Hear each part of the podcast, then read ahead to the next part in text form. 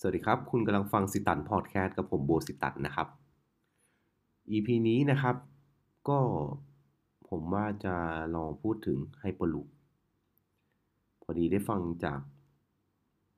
สักพักหนึ่งนะครับ คืออันนี้จะไม่เกี่ยวกับการเมืองหรือไม่เกี่ยวกับเทคโนโลยีอะไรทั้งสิ้นนะครับ จะมาชวนคุยเฉย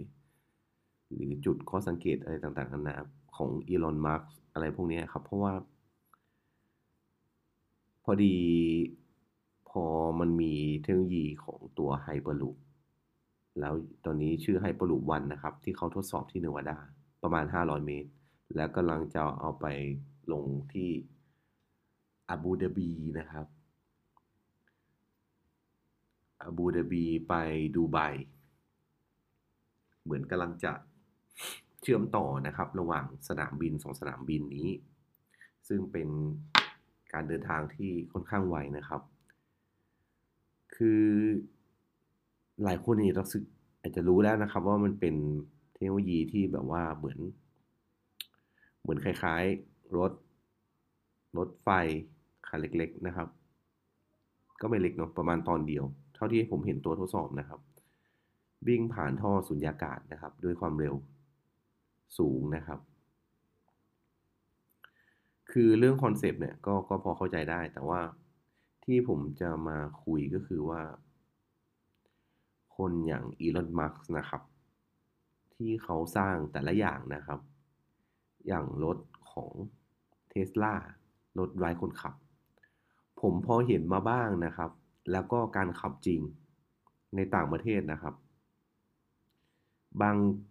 บางอย่างบางจุดมันก็ยังมีข้อจำกัดแม้แต่อ่า Google Apple หรือบริษัทใหญ่ ๆ นะครับ ก็ยังทดสอบอยู่ดี แต่ว่าผมเห็นมีแต่ Tesla นะครับที่เป็นรถไฟฟ้าแล้วก็ไร้คนขับ แต่ผมเห็นเฉพาะแบบ เห็นในคลิปของคนต่างชาตินะครับ ที่เขาก็เอารถเทสลามาโชว์แบบว่าจอดรออยู่หน้าโรงแรมแล้วก็เทสลามารับนะครับ อัตโนมัติอะไรประมาณนี้ ผมถือว่าก็อีลอนมาร์กก็ถือว่าเป็นคนที่แบบไอ้นี่คนหนึ่งนะครับ ในเรื่องนวัตกรรม แต่ว่า ถึงแม้บางพฤติกรรมมันอาจจะดูแบบบ้าบอนะครับ ก็อย่างที่ไปสูบสูบไอสมุนไพรนะครับ กลางรายการ แต่มันก็มีเทคโนโลยีอีกอย่างหนึ่งที่ผมว่าแบบมันเจ๋งมากคือ ไอ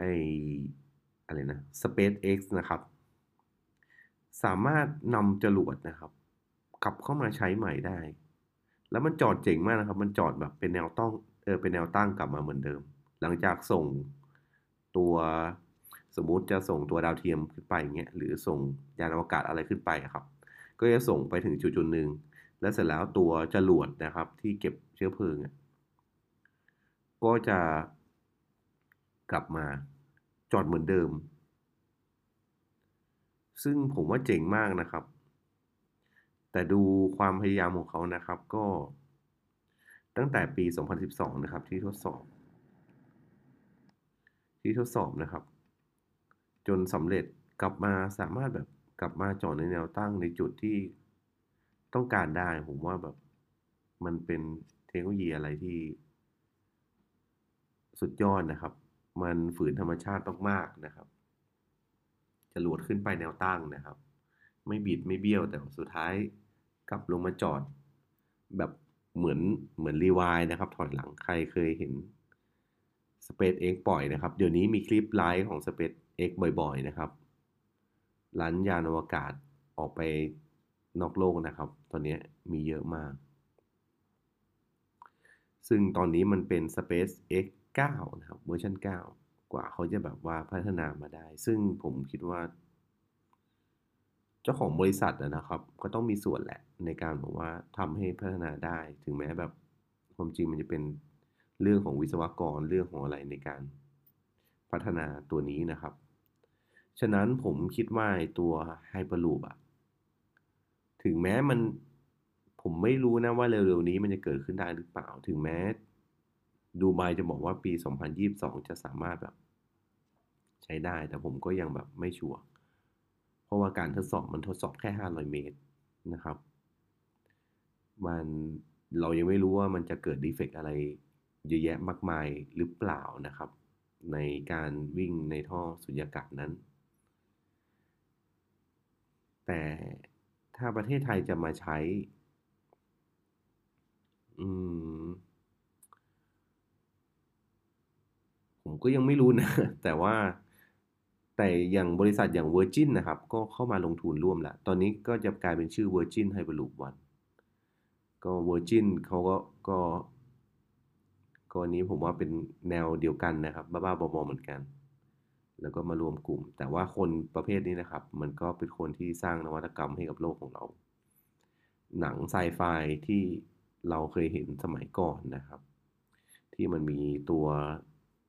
วิ่งแบบนี้นะครับ มันก็อาจจะเกิดขึ้นจริงก็ได้นะครับ อะไรที่เกิดเคยเกิดขึ้นในหนังนะครับ สุดท้ายมันก็มาเกิดขึ้นจริงบนโลกอยู่ดี ในเมื่อก่อนใครจะไปคิดนะครับว่า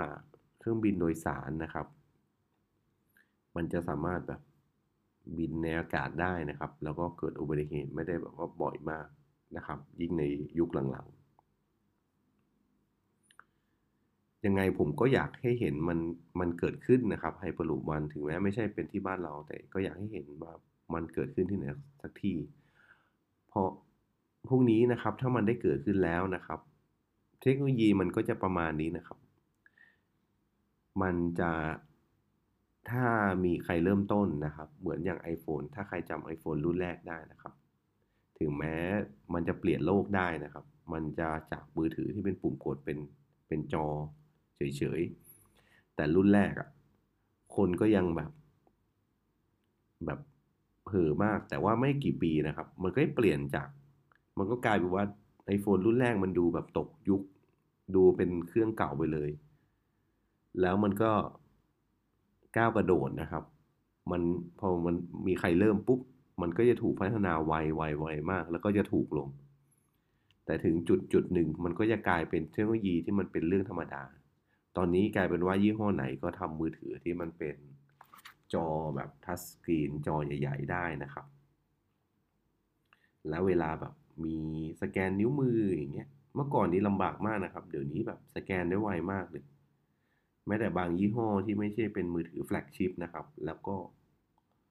อีกหลาย ๆ ยี่ห้อที่กำลังจะขึ้นมาเป็น flagship ตอนนี้ก็แบบว่าสามารถแบบว่าทำสแกนลายนิ้วมืออะไรได้ไวมาก ความเร็วของ Hyperloop อย่างเงี้ยพันสองร้อยกิโลเมตรต่อชั่วโมง ผมคิดว่า ตอนนี้มันทดสอบได้ว่าอยู่ที่สามร้อยแปดสิบเจ็ดแต่เขาทางทฤษฎีบอกว่าพันสองร้อยกิโลเมตรต่อชั่วโมง ถ้าตั้งเป้าสูงว่าพันสองร้อยกิโลเมตรต่อชั่วโมง แล้วมันวิ่งได้ประมาณ เหนือกว่าชินคันเซ็นสมมติว่าอีกสักเท่าหนึ่ง ผมก็ว่ามันมันก็ถือว่าเป็นเทคโนโลยีที่บอกว่าน่าสนใจนะครับ แล้วถ้าเขาเคลมบอกว่าใช้ต้นทุนในการทำในการผลิต น้อยกว่าชินคันเซนจริง ๆ นะครับ ก็ถือว่าเป็นเรื่องที่ที่ที่ที่น่าสนใจเหมือนกัน อย่างชินคันเซ็นนะครับ มองดูมันเหมือนจะอันตรายนะครับ มันวิ่ง 300 กิโลเมตรต่อชั่วโมง มีอะไรตัดหน้านิดๆหน่อยมันอาจจะเกิดอุบัติเหตุ แต่ว่าผมเคยไปดู ทคโนโลยีตัวนี้นะครับ ที่แบบว่าญี่ปุ่นที่เขาบอกว่าเป็นพิพิธภัณฑ์ของชินคันเซ็นอะไรอย่างเงี้ยเขาจำลองให้ดูเลยว่า มันก็จะต้องมีตัวควบคุมนะครับ มีระบบคอมพิวเตอร์มีอะไรควบคุมความปลอดภัย ถ้าเกิดเกิดแผ่นดินไหวแม้แต่เกิดแผ่นดินไหวนะครับ ก็จะถูกสั่งหยุดแบบอัตโนมัติ ทุกสถานีจะจะต้องเชื่อมต่อกันทุกสถานี สังเกตว่าญี่ปุ่นเกิดแผ่นดินไหวใหญ่ ๆ นะครับ แต่ไม่เคยมีอะไรที่แบบเกี่ยวกับชินคันเซนโผล่มาเลยนะครับ คล้ายกันกับเครื่องบินนะครับ ถ้าใครดู jet radar เว็บ jet radar ยี่สี่นะครับ จะเห็นเลยว่า เราอาจจะเคยเห็นข่าวแหละว่าเครื่องบินตกแต่ไม่ได้เห็นทุกวันนะครับ แต่วันหนึ่งเครื่องบิน เราวิ่งเราบินกันเท่าไหร่นะครับ อุบัติเหตุในท้องถนนยังยังยังยังยังเกิดขึ้นได้บ่อยกว่านะครับ ดังนั้นผมคิดว่าเทคโนโลยีที่มันอย่างไฮเปอร์ลูปวันเนี่ยถถ้ามันทำได้ถึงจุดจุดหนึ่งที่มันแบบสามารถแบบสร้างความปลอดภัยได้อะไรได้ ผมคิดว่ามันก็จะเป็นแบบเทคโนโลยีมาตรฐานขึ้นมานะครับ แต่อย่างรถไฟความเร็วสูงเนี้ยมันมันก็เป็นมาตรฐานแต่ว่าราคาต้นทุนมันยังสูง มาก ๆนะครับสำหรับการที่จะลงทุนทำโอเค ก็โม้เรื่องนี้มาเยอะละสิบนาทีละ ก็ยังไงเดี๋ยวพรุ่งนี้มีเรื่องอะไรคุยนะครับ เดี๋ยวมาว่ากันสำหรับวันนี้ก็สวัสดีครับ